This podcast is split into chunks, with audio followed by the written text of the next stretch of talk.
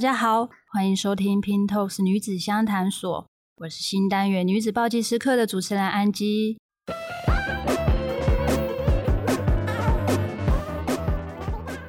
还记得大家小时候玩游戏打出高伤害的暴击吗？我们这个系列将会陆续和大家分享生活中战斗的女性，在每一个打出逆转暴击的瞬间。本集的来宾是台湾第一位获得日方认证的送行者。在生者逝去至亲陪伴他们疗伤的许一飞，年纪轻轻二十六岁，已经在殡葬业有了十一年的资历。同时之间，他将经历撰写下来，要让大家可以一探这个熟悉又陌生的职业。同时之间，在二零二零年，他又多了一个新的身份，他创办了和光里。和光里和日文里的光同音，如此纯白又美好的殡葬业。本集心得，就让我们一起来听听一飞的暴击时刻吧。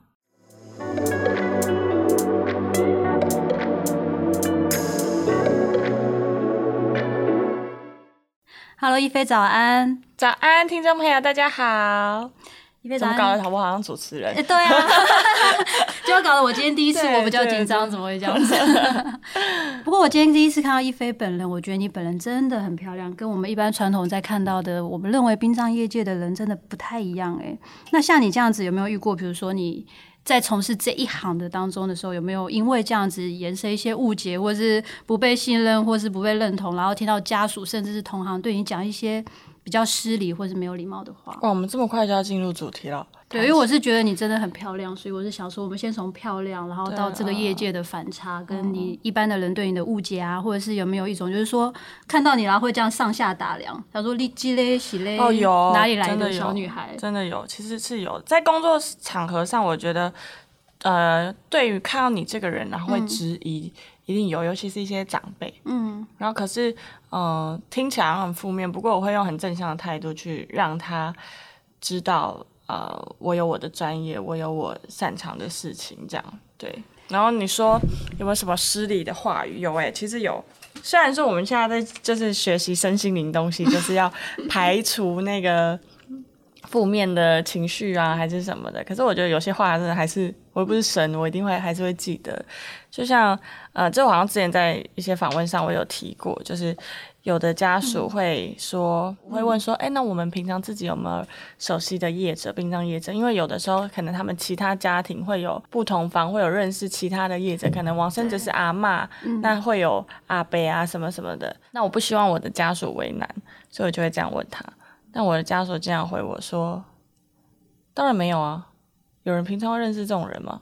很没有礼貌哎、欸，就很伤，我觉得很伤，就是觉得我们也不是要。你这样子就是什么叫做我们是，我们是哪种人？你现在不就需要我们吗？对对啊，所以就是还还是伤伤人的话，伤心的话，其实是是还是有的。那他有没有去质疑过说啊，你一个年轻的小女生，你有什么能耐，或者是你真的可以把事情做好吗？有啊，你真的有办法，我可以放心的把我家人的后事交给你吗？很多啊，其实很多，就连。同行之间也会有有这样的质疑，这样、嗯、对。可是，嗯，我觉得会在你开口讲呃服务流程的第一刻，你的稳定跟你讲出来的话语，还有家属问你的话，你有没有办法回答？嗯，你有办法解决他们的问题？那只要你可以解决他们的问题，那其实。他们会放心，质疑一定会有啊。可是你要怎么去打破他们对你的一些一开始的不了解？就是拿出你的专业跟态度。我觉得人生在做所有这个，包括创业，而且你的产业又是我们一般人比较不是那么熟悉的产业的时候，嗯、你有没有曾经遇过真的？就是那个失礼到你回家都揪心，然后半夜可能都还会觉得很难过、很想哭。因为像我自己当初在创业的时候，其实是会的。就比如说一个应对没有好，或者是在一个应该要把握的机会当下，我认为我没有表达得很好，或者是我没有把握那个机会，机会其会一直不停地反复思考说：诶，其实如果有机会，我可以做得更好，或者是觉得那句话伤到你的。可能你人生的原则的一个底线，曾经就会觉得，那我是不是选错产业了？是不是要换个产业？在我一开始入行的时候，这个事情来来自我的家人，嗯，对对。可是我已经调整的很好了。然后我的阿伯啊，其实有提醒我说，哈、嗯，以后你不要再把这件事拿出来讲。什么事？什么事？好想知道。就是觉得，哎呦，家人一开始一定会觉得说，你好好结郎冲啊去做黑，嗯，他们都希望我们。做小孩子选一个得体的工作，比如说医生啊、老师啊、空姐啊什么的这种，要不然就去做一些嫁嫁个好人家啊什么的。而且又你又这么漂亮，嗯，就是、十年前可能不是长这样啦。伤人的话谁都会讲，但是从自己家人嘴巴讲出来的时候，嗯、其实那个我觉得是特别伤。可是也是因为他们的这样的关系，然后也让我下定决心，就是我要让他们知道。我选的行业是，也可以让我做的很骄傲。嗯、就在十年前，殡葬并没有那么透明的时候，其实我做了很多的坚持跟跟努力，但不只是为了我想要的工作，我想要服务他们的心，嗯、还有我想要替自己争一口气。嗯是对，那时候是这样子，因为年纪小，其实不太会懂这么很多 piece 的处理方式啊。你只会觉得说刚好有一个动力，那你要就觉得你们不懂啊。对对，就是现在我可能不会管人家说什么，我还是做我要做的事情。嗯、可是以前小时候嘛，那就会觉得既然你们这么说，那我就要怎么样怎么样。这个产业并不是一般人会去靠近的。那可不可以跟大家说明，就是在你十五岁的那个时候，是什么样的因缘巧合，就是你会去接触到这个行业，然后又让你甚至是就像你说的，受尽家人的一些可能不理性的误解啊，嗯、然后还愿意这样子走下来。我一开始其实没有这么大的伟大理想抱负，嗯，我也年轻叛逆过，当初其实也是不知道自己要干什么，嗯，对，然后。碰巧就遇到家里有亲戚过世，那我就陪着他，就经历了整整趟的智商过程，然后发现自己不会害怕，所以就搜寻了关键字，就离世训练班这样，然后就开始学习，然后发现找到自己的有兴趣的东西，有兴趣的行业，然后有兴趣的话题，对，所以就开始进而去研究啊。你现在讲说我十六岁、十五岁有什么理想抱负，那那骗人的。那个时候一般都还在上学，大家都还在考。高中，高中准备要考高中，对，对，要要准备大学的那个职职涯路线，就是生涯路线。爸爸妈妈那时候应该是肯定超级崩溃的。也没有哎，因为没有，因为我国中就太叛逆了，所以我高中开始有一个目标要要学习的时候，他们是很高兴的。嗯，那只是说他们没想到说我真的一头栽下去这个行业。那我们家人的反应其实蛮两极的，我爸妈反应是不一样，我妈这边是非常支持我的。嗯，对，然后甚至。是我第一笔学这个的学费，是我外婆给我的。做了这个行业之后，三年没有告诉我的家人，就爸爸那边是不知道我在做什么的。想想我当时创业好像也是这样子。我记得我们我妈妈跟我讲过最重的一句话就是：如果早知道你要做这个，念书干什么？花那么多钱念书干什么？那时候可能在做电商这件事情，在他心中就是还是不够。嗯，高级，不管他是创业或不是创业，那我相信你遭遇的这一类的话语一定就会更多。嗯，一定一定很多啊！其实真的很多，尤其殡葬这个产业，在这十年有很多的进步跟改变。嗯、可是，在十年前还有更久以前，其实我们就是被灌输一个很不好的印象，甚至现在也是。就是我也有那种朋友是说，他他的爸爸妈妈会说不要跟那种。殡葬业的玩在一起，真的，我以前也有这种老师，就是不要跟那种殡葬业的玩在一起，不要跟那个谁谁谁做朋友，不要那个跟那个谁谁谁。他说殡葬业都有跟黑道勾结啊。哎，这件事情我其实也很想问呢，我相信读者朋友们一定也都会有这样的感觉。哎呦，现在都什么年代了？其实很多的老师啊、学者，甚至政府都有在做很多的努力跟调整，让大家可以越来越尊重这个行业。对，那每一个人也会，世代会改变，人也会，环境也会造就不一样的文化。嗯，不过因为你挑战的是一个传统的体系，嗯、那这个体系里面的结构本来就比较复杂，那加上它可能会有一些你会牵涉到里面的利益啊。你有没有遇过真的？我们不要说以前都是黑社会好了，也许现在部分还是在这当中，你有没有遇到那种，比如说跟你抢？强，我们可以用 case 来形容。OK，我我我了解你要问什么。我觉得在这个行业，你不应该不是说这个行业，任何一个行业里都有他的职业道德、嗯，伦理，嗯。可是我们做晚辈的，你只要清楚知道，同样的家属就是啊，刚好认识你的前辈也也选要选择你这样的，嗯、在沟通上面，我觉得你尽可能去做到一个晚辈该有的尊重啊，或者是智慧。我觉得这是在这样子的状态下很需要的的东西，嗯、甚至是我蛮幸运，就是过去有曾经有这样的误会，嗯、然后同两组人马同时到了那个遗体旁边，嗯、对，同同时到遗体旁边，甚至那个前辈非常的生气，还打电话给我当时的伙伴，嗯，就是你叫一个过来，就故意在我的面前讲，你叫故意有过来这样，然后但是他看我在遗体旁边一直哭，一直哭，一直哭，一直哭，我也忘记是什么流程了。但他得知了，其实那个王者是我的好朋友，所以我才会是家人，他的家人拜托我，你才会来。对，我甚至跟我甚至没有亲自是去替他化妆，因为我告诉他的家人说我没办法，但我可能对我没有办法平静画完他。这个前辈让我觉得我更尊重他，即便他虽然很土性，然后就是大家印象误解的那一派，嗯、可是你知道吗？他反而是盯着你其他的晋升人员说，你不要靠在棺木上面，然后甚至是他后来还跟我拍谢。嗯，他说他不知道那是我朋友。嗯，对，所以我觉得我我后来也跟跟前辈道歉，说我没有可能在沟通上面，我们两方没有讲清楚。嗯、对，两方没有讲清楚，因为家属可能不了解说我们的模式是什么。嗯，对，所以我觉得我蛮幸运，就是你去先去尊重别人的话，我觉得不太会有什么太大的冲突。就像你刚刚一开始说，有家属他会问说，这种东西谁会认识？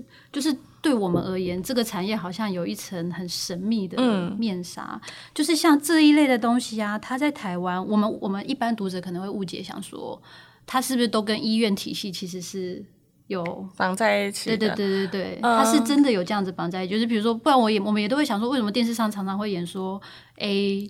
我才刚过世，马上就有人就出现了，哦、然后就问你说要不要什么什么什么的。过去在大公司的时候，我就住点医院，在医院的太平间往生室。嗯，对。可是我觉得我这个要替大家解一下迷思，就是很多人都会。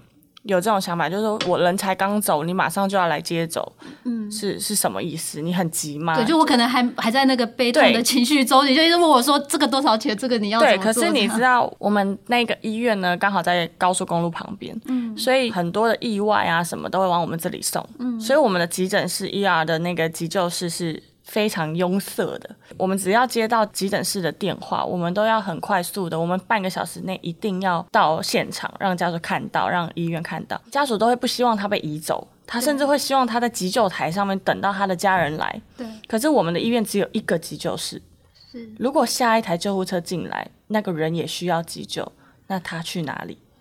所以我们必须让他走正常的路径，我们没有办法就是。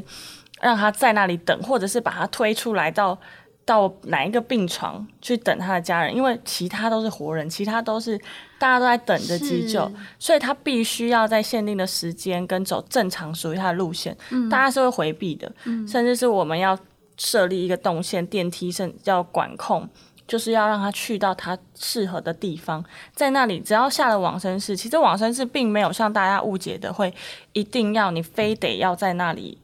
服务啊，或者是你在那边就会有很多人骗你啊什么？其实没有，我觉得这明明是一个很好的配置，嗯，不然你要去哪里等？他们有提供助念的时间，嗯，然后你是可以在那边等待你的家人来的。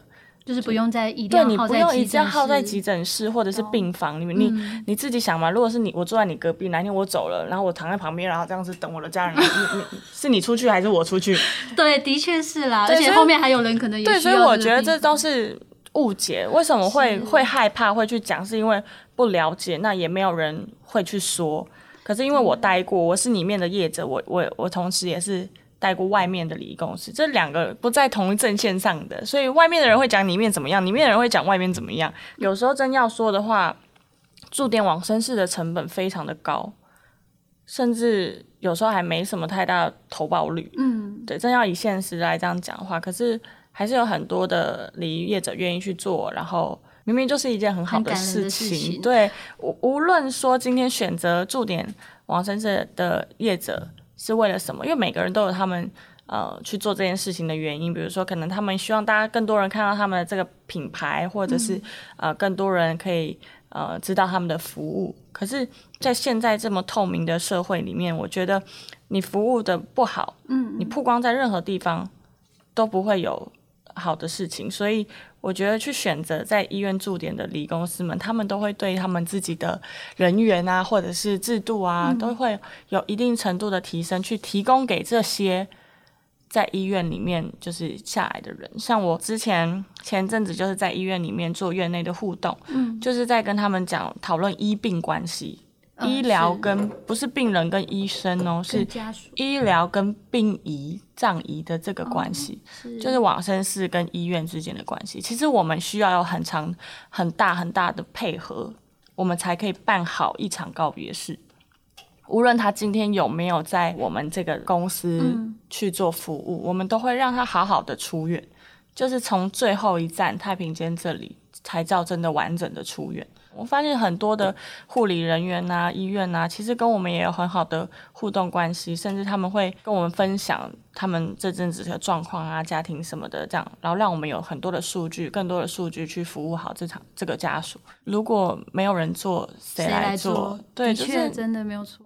当然，你解释完之后，我觉得更具体的，就是说，哦，我们站在角度不一样，真的看事情真的不一样。嗯、大部分的家属还存在自己的悲痛跟那个伤感的情绪当中。这就有点像，这就有点像我刚才讲，我要讲个小故事，就是我当时在往生室的时候，嗯、可能这组家属就是有。一个迷思就是觉得我们就是要赶走他，或者是我们要收他很贵的费用，或者是我们因为知道他没有给我们服务，所以要赶走他。其实不是，因为这组家属下来之后，他就拒绝我们所有的声音。嗯，他就说：“等一下，我我们要住念八小时。”助念八小时，很多人都会对助念八小时有一个莫名的坚持。好，这也是一个就觉得这样好像比较尊重亡对对，听说嘛，听说听说最后都变传说。嗯，好，但没关系。他下来之后，他就跟我们说他要助念八小时。那因为我即便没有给医院的业者服务八小时，我们是可以提供给你助念的。然后后来我知道遗体的状况，好，但旁边人就跟我说他们要学长，他们就跟我说他要助念吧。我说哈，他这个状况要助念八小时，他说没办法啊，因为他。他就这样子说啊，然后一组人进去，他就说我们要助念。下一组人进去就说等一下，等一下，我我们就是要助念。我再进去，我就我就深呼吸一口气，我就在旁边看了一下，我就在想我应该怎么跟他沟通。后来过一下子之后，就打开那个帘子，我说那个我讲那个，他就说等一下，我们现在很乱，我们现在很乱，我们要助念一下。他说：“我们现在很乱，你现在先不要跟我讲这些。我现在很乱。他可能觉得我要跟他讲合约还是什么的。我第一次凶家属，嗯，我就想，就是因为你们现在很乱，所以我应该告诉你们该做什么。然后我我我说了什么，他们应该全部都安静下来了。对，对对，但我接下来我就告诉他我要说什么。嗯、妈妈生前吃药，嗯，吃了这么多药，现在外面这么高温，遗体腐败的速度是非常快的。”而且他的肚子已经肿，就是已经腹水了。嗯，你要住念八个小时，我没有办法保证遗体腐败之后会变什么样子。我说，如果你可以接受那个遗体腐败不可逆的那个状况，嗯，那我支持你，我我同意你在这里住念八小时。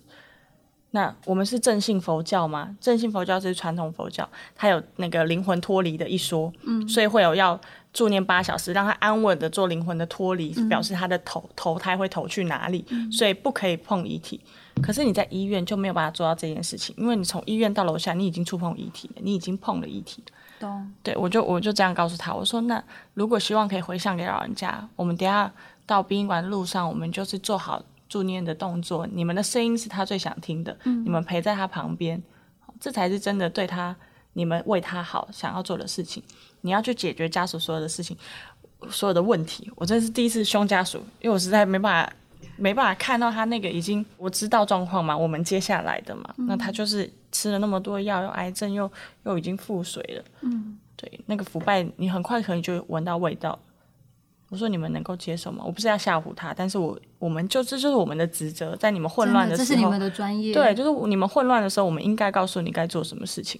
是，这真的是事情的一体两面的，就是在我们看，有时候会觉得你们好像过于冷血，把这件事情当成是一个生意，然后好像你就是就是只是要来跟我谈一个公事，但是事实上，其实你们是用一个很专业的角度去看这整件事情，我要怎么帮你们处理的好，让你们可以更专心的去说。告别这件事情，去处理告别这一块。对，其实我觉得遇到一个好的礼仪师啊，嗯、真的要好好善待人家。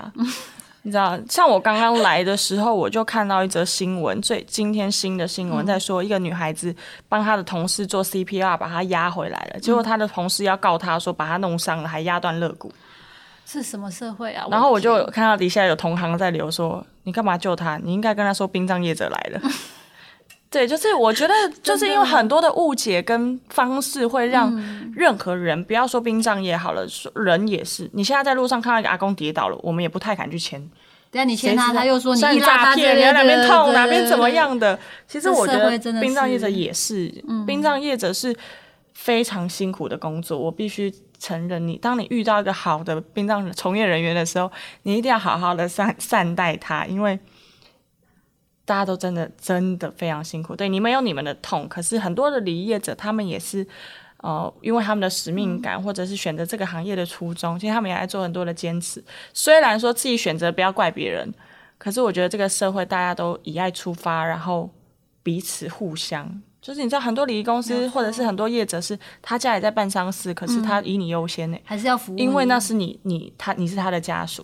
他们真的很辛苦，真的很辛苦。对，也是因为那个其实时间是很长，很早很长很晚，然后那服务的区间是拉很长的。对，其实我们这个行业，我之前也有跟同行讨论过，有时候我们会觉得我们很辛苦，嗯，但是我们不觉得我们委屈，呃，应该说我们这两个并行的啦，委屈跟辛苦，可是出自的原因是因为我们被这个社会灌了一个高道德标准，就像医生一样。其实医生是可以说，我不想开他刀，我很累，我想睡觉，就不去开吗？不行啊，他不要赚这台刀的钱嘛。但他会被冠上一个啊，你就没良心啊，你，为什么你是做什么医生啊？你干嘛要做这？医生职责怎么可以这样子？对。可是你知道他可能前一天已经开了多少刀，他今天已经没办法了嘛？对。对，那殡葬业者也是，家属这么需要你，你怎么可以不去协助他？但其实如果在我们经济能力状况允许的话，嗯、其实我们也可以说，我们不要赚这这。你这个案子啊，你不要你不要找我，你也可以找别人啊。可是如果家属找你了，你不接，那别人怎么看？哎，这种先那安内啊，我看脸后裔啊，我我讲啦，讲安内啦这样。可是其实，那你怎么知道李仪师前一天晚上发生什么事？他可能前一天晚上已经疲劳，对，做头七做到半夜，烧完库钱回家都几点了？嗯、然后三点要出门还是什么的？就我觉得以前我会觉得这样很有使命感啊，很有怎么样，很快乐。后来。其实身体是会出问题的，你的身体会亮你没有发现的红灯。嗯，等到你倒下去的时候，你会才会发现说，其实你应该先顾好你自己。嗯，对，所以我觉得殡葬业者大部分都非常有使命感的，所以哦，大家尊重一下，尊重一下，就是现在还在一线的殡葬业者，我是很幸运，已经呃离一线远一点了。对，就是做家属的陪伴跟课程的教育啊，或者生命教育的课程这样。对，所以我觉得。但我还是很敬佩还在一线的伙伴们，甚至有那种前辈，从我年纪很小到现在做了七老八老，他还在做，他在做这个。对，特别是在一个很花样年华当中，然后你又这么早就踏入了这个产业，有没有想过在这中间想放弃过？其实我从来没有，因为我对于我我没有把我自己放在殡葬业这个角色，嗯、即便是我做的事情都在都是生死相关，嗯、可是我没有把自己放在殡葬业，因为殡葬业就。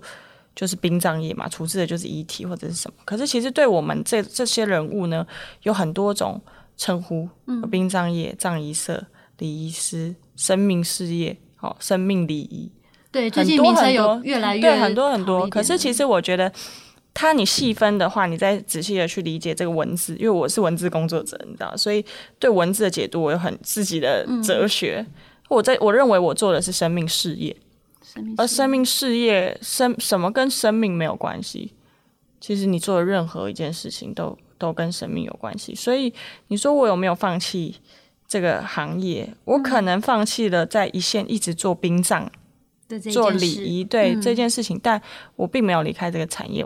当然啦，因为其实有时候你在一个。产业里面的结构，如果你是在执行的话，你会很难去传达你的理念，你也很难改变这个产业的生态啦。所以有时候，当你需要你想要站出来的话，你就是必须要舍弃一些什么，舍弃一些，你可能没有办法直接在第一线服务，你可以做更多的事情，其实这更重要。对，所以我觉得我很感谢现在很多一线的前辈跟伙伴们，就他们持续在这个行业里面这个一线努力。然后我既然有机会可以让大家看见什么，嗯、我觉得我必须做到的就是替他们发声。那你有预期过想说哦，这条路我要走多久，走我的一辈子？然后你想要可能接下来再看向远方，或者是看向下一个阶段的时候，你你会预计它是什么样吗？我就说我做的是生命事业嘛，嗯、我对这四四个字也有很大的解读，就是这是我会用尽我一生去完成的事情，生所以叫做生我的生命。那你希望接下来到的那一天，它会是什么样的状态？就是。我会塑造一个环境，我会造打造一个环境，就是可以让跟我们这些比较在意外外外在形象啊，或者是礼仪。因为我从日本回来，其实很多的细节就会变得很在意。就是你不要去改变别人，但是你可以从这些人找到跟你一样的人。我们可以给他们这样的环境，做我们大家都想做一样的事情。丧礼的主角其实是家属，不是亡者。嗯，对，所以呃，我希望未来我们公司像何光里，我现在创业了嘛，所以何光里所有的流程跟仪式，通通都以家属为优先。那不是一个制定的模式，嗯，而是我们会非常充分的了解你的家庭状况是什么。那并不是每一个礼俗，每一个礼俗都有它背后很温暖的意思，嗯，可是不适用于每一组家庭。丧礼不应该是一个。制式化的东西，就是就像我刚刚跟你聊到嘛，你看见我是因为 Unipapa 嘛，然后我有立志说我要做殡葬业的 Unipapa。对啊，我觉得那其实那理念真的还蛮合的，我我个人是很喜欢这个合作的。所以你看，你就是我的客户。对，是这样讲，就是错就是会会选择 Unipapa 的东西的人，绝对是我的客户。我当初被他一句话吸引，是因为我我觉得，呃，他说了一句话，说要让民生走进日常。对，而且他要用设计去扭转大家，走进民生。对，对对啊，那和光里的理念是要让生命走向日常。嗯，为什么要让生命走进日常？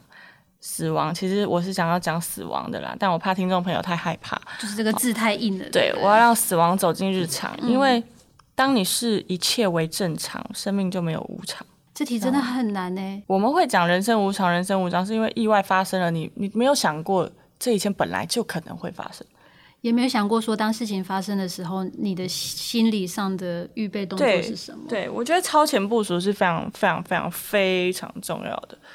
对，像何光你现在在做的事情，就是完整的超前部署。嗯，因为你是说想要打造纯白的葬礼，对，我希望纯白的葬礼并不是颜色。不一定是颜色，不一定是颜色。我觉得现在呢，丧礼都不变，不是自己的了，不是主角的了，嗯、不是这个家庭的了，嗯，是礼仪公司的。我很希望的是像 Unipapa 一样，Unipapa 就是所有东西，他们 logo 都非常的小，对，然后都以产品对弄得更好为主。所以和光里有一个目的是要把你的丧礼还给你，什么事情都照着你的设计和要求，在我们这里没有规矩。这是我十呃大概二十岁的时候设定的目标，可能现在在我的行事历里面都还有设定好日期，然后我要做什么事情。嗯，我就是希望说可以有一个没规矩的丧礼，没有人告诉你说啊，你就是一点啊，哎呀，那明仔爱创啥？你今你今天要考，明仔再过要归，安那安那 这样。啊，对，应该爱创啥？对，我就是希望有一个没有规矩的丧礼，而且是 完全符合你们这个家庭的。就是如果今天王者他是这样子的调性，我们家族是这样子的风格，我们当然希望他在最后的这条路可以走得更像他自己。对，所以所以要做成这样的模式，有一个很重要的地方是要当事人亲自设计这个东西。所以当事人要当事人是那个超前部署在你死之前的那个当事人吗？但是要超前部署在你死掉之前。嗯、就我常常会问嘛，你觉得死亡什么时候会发生？太难说了，有可能随时等一下隔天嘛。对，这件事情太难交代。你觉得你离开之后，你突然可能等一下出门，然后不知道哪个电灯就掉下来之类的。好，那你觉得你最大遗憾是什么？还来不及好好的把后事处理好，然后你也 什么都没有交代。对对。那这个时候我又想再问你，如果死后给你五分钟回来交代，你会想要讲什么？我可能会说我的存折密码。对，是是，那我房房子放在哪里？何光里现在在做的事情就是帮你保存着你那个五分钟。懂。可是你们有没有遇过那种，假设我真的保存了这所有的东西，然后结果交到了死者，假设我就真的过了，然后交到家属手上，家属就不认啊？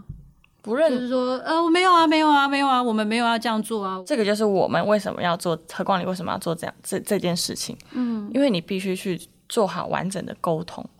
然后还有另外一方面是，我的数据基本上是百分之九十。嗯，家属其实很多时候是很需要这个这个你死后回来的五分钟的，因为他们根本就不知道该怎么办。那你有建议说多久之前大家要想这件事，还是说大家其实现在就可以开始思考这个问题？我觉得人呐、啊，一一年一定要思考一次。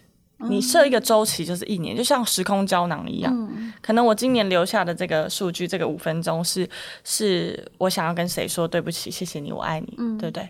但明年我发现这三个人我讲过了，我没有这个遗憾了，我明年换三个，我明年换三个，对不对？中间又遇到新对象，对，何光里的理念是我希望在你面对死亡的过程，你可以知道怎么生活。嗯，这其实才是我何光里最真的目的。何光里并没有很积极的想要办到你的后事。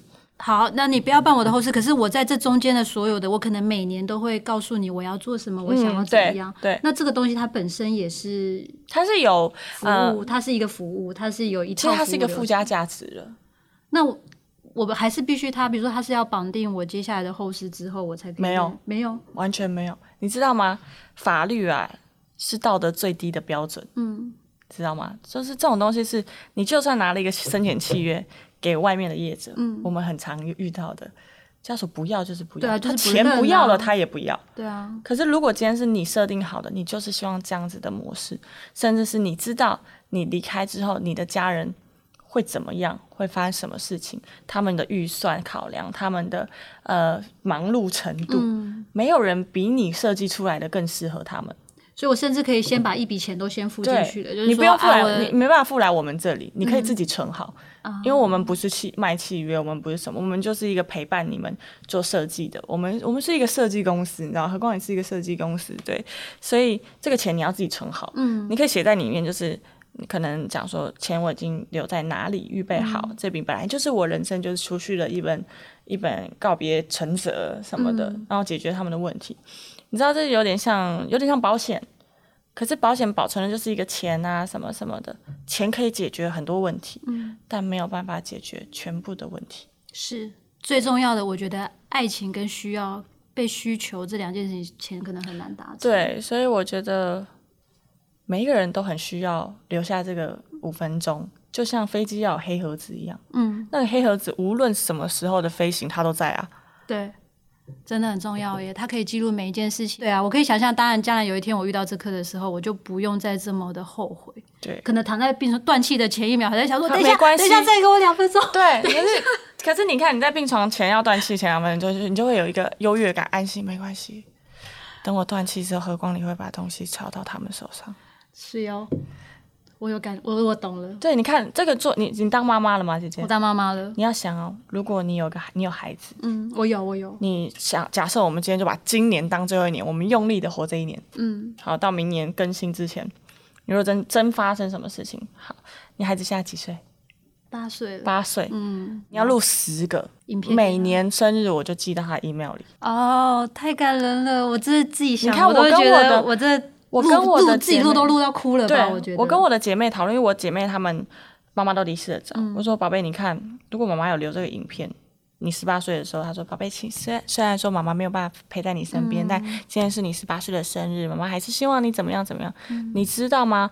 家人是我们最大的信仰跟寄托。嗯、你说的话，你离开之后说的话，对她那个样子，对她来说非常重要。我打一个比方，何光你做这件事情为什么很坚持？你知道为什么有星巴克吗？嗯，星巴克其实是创办人他爸爸的遗愿，他爸爸留了一张纸条在星巴克的创办人小时候偷的一杯咖啡里面，嗯，他把它留下来，写上日期，写说儿子什么时候送的礼物。嗯，打开之后，他爸爸离世，因为他后来跟跟孩子就距离很远嘛，嗯，他爸离世之后，他回家打开那个橱柜整理爸爸东西，发现那个杯子里面放了一张纸条，说我最大的心愿其实是拥有一间咖啡屋。所以有了今天这么有爱的星巴克，嗯，所以你的一句话对你离开的家人是非常非常重要的。我的服务对象一直都是家属，嗯，对，所以我希望可以陪着未来可能的当事人去留下爱，去留下记忆，给他给他爱的人。有的，而且有的甚至是意外。对啊，在面对那种意外，这个孩子可能他这一辈子。都没有办法理解这件事情，而且如果又没有找到原因的话，连小时候被那个尿布夹夹到，都可以在心里面形成一个创伤了。对，对，都可以形成一个心里面的创伤，更何况是你突然离开，什么都没讲。那你自己的，就是在你自己的角度，在你做了和光里之后，你怎么看待生命？那你自己也有留下来吗？有啊，我还哦，我还我还。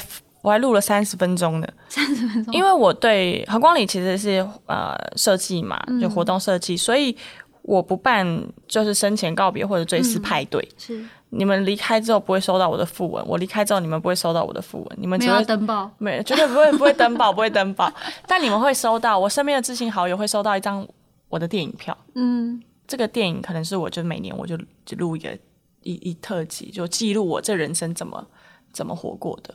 好，所以所以我们就你们收到电影票的时候，你们就来到现场，嗯、然后就在里面一直哭，因为就像看了一部感动片一样，一直哭一直哭。嗯、那我的家人也会在现场。我希望的是来的人，因为我的关系，彼此都还可以讨论说，哎，因为什么？问说我们在哪里？哎，有见过？因为什么活动？嗯、你们可以多花时间去抱抱我的家人，嗯、去关心我的家人，不是现在就哎，左边一鞠躬，家属回礼，然后就这边跪，对，那边跪，那边怎么样？对不对？就是我觉得这种活动不应该只有艺人、名人或者是什么才有，我的家属也很需要啊。真的，就像我们就像 Unipapa 一样，有我们的客群，有想要这样办仪式的人，而且现在环保葬的人选就是选择在台北市已经高达四分之一的人选择环保葬。嗯，对，那你要怎么在很简化的方式去创创造一个有效的告别？这是何光里的理念。我喜欢有效的告别的这件事。对，就是不会有最好的丧礼，嗯、可是会有一个属于你的你们之间的告别。我们现在和光里有在办精灵茶会，就是在。保存这个记忆的过程，嗯，就是你要先来参与很多的讲很多次的讲座，去知道你需要设计什么，嗯、你需要留下什么，嗯、甚至要先面对好死亡这件事情。嗯、对，就是在都在和光里的课程里面。好啊，那可以跟我们分享一下，小说，也许今天很多听众听完了这整段的故事之后，他们都想要留下你的爱的。对，因为他可能每个人都有很多想法，比如说像我妈妈，她就说什么，我想要撒在那个把我的骨灰撒在树里面，然后撒在树树根，然后看着那个树茁壮，然后你们将来就在树下找我。嗯、跟妈妈讲说没有这么好撒，不是每一棵树都可以乱撒的。我，我在听妈妈讲这些话的时候，我就会想说，我不想听这件事。嗯，坦白来说，我第一个直觉就是我左耳听右耳出，然后她我就会觉得妈妈也许是认真说的。但我其实对于身为他的女儿，我其实是很害怕去面对这些。也许像他这样的东西，他就很适合告诉你。对，你们会告诉他说：“我跟你说，妈妈，你要写怎么样怎么样。”对，我们会陪，对，等于是我们会代替他跟你沟通。对，因为我代替他陪着跟葬仪社一起做整个规划。嗯、那我读者要怎么找到你们？他们和光里有，其实和光里明年会有一个大计划，会结合公益，就是我们希望为很多的，比如说癌症啊、嗯、安宁病房这些即刻需要保留。嗯记忆保留留言的人去做这样子的服务，所以其实如果大家听完这个啊，帮我锁定三月大计划。那如果没有的话，其实可以看看 Instagram，就何光里 Instagram，对对对，何光里有 Instagram，虽然现在就是没有太多的那个 图文，但是有没有 Instagram 可以私讯我们的小盒子。最后压轴讲一下哦，何光里其实是。我们的英文叫 Hikari，Hikari 是光的日文。嗯、对对，和光里的意思是人以和为贵，和气家和万事兴，然后和气还会生财。那里呢，就是因为家里发生任何事情，我们都会习惯找里长。哦，这是我们的社会。定定位就是我们需要。我有，我有理解到“里”这个词，真的吗？但是“和”这个字，我其实是而且我是日本日本回来的，所以“和”就是日本的意思，这样。对，所以这是和光里的理念啊。然后脸书 follow 一下那个 许一飞，自己打广告这样。今天很高兴跟一飞聊了很多，那大家想要更认识他的话，蛮推荐看看一飞的新书《自己变成光》。嗯，把自己变成光。对，这这本书记录了很多我在日本学习的一些新知识啊，新的视野啊。跟他们不一样的地方，然后还有后面最后一章有讨论到精灵茶会，也欢迎听众到 Apple Podcast 留下评论，这些都是我们成长的动力。记得订阅 New 新闻的 Podcast Pink Talks 女子相谈所，我们每周四见，拜拜，拜拜。